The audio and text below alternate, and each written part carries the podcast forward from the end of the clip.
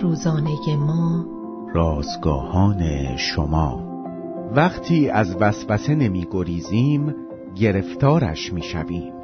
روز دوازدهم از شماره دهم نان روزانه ما.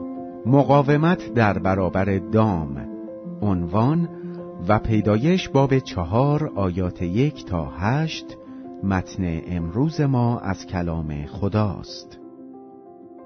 گیاه دامونوس می تواند یک حشره را حدوداً در طول ده روز هضم کند.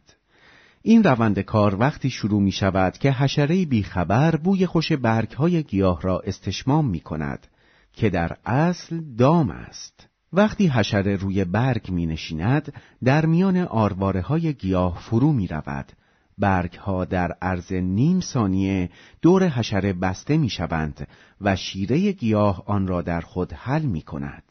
این گیاه گوشتخوار مرا به یاد روش گناه می اندازد که اگر فریبش را بخوریم می تواند ما را ببلعد. گناه گرسنه ماست.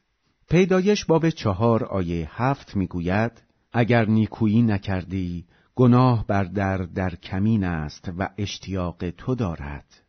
خدا این سخنان را خطاب به قائن گفت درست پیش از آن که او برادرش حابیل را بکشد. گناه ممکن است با وسوسه کردنمان به تجربه تازه ما را به دام بکشد و قانعمان کند که درستکاری در زندگی اهمیتی ندارد. اما راهی وجود دارد که توسط آن می توانیم به جای اجازه دادن به گناه برای در خود گرفتن زندگیمان بر آن چیره شویم. کتاب مقدس می‌گوید به روح رفتار کنید پس شهوات جسم را به جا نخواهید آورد.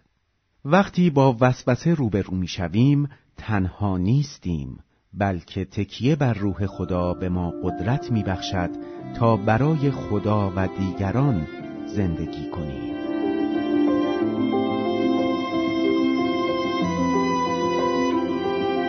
کلیه حقوق متن این اثر متعلق به انتشارات جهان ادبیات مسیحی است.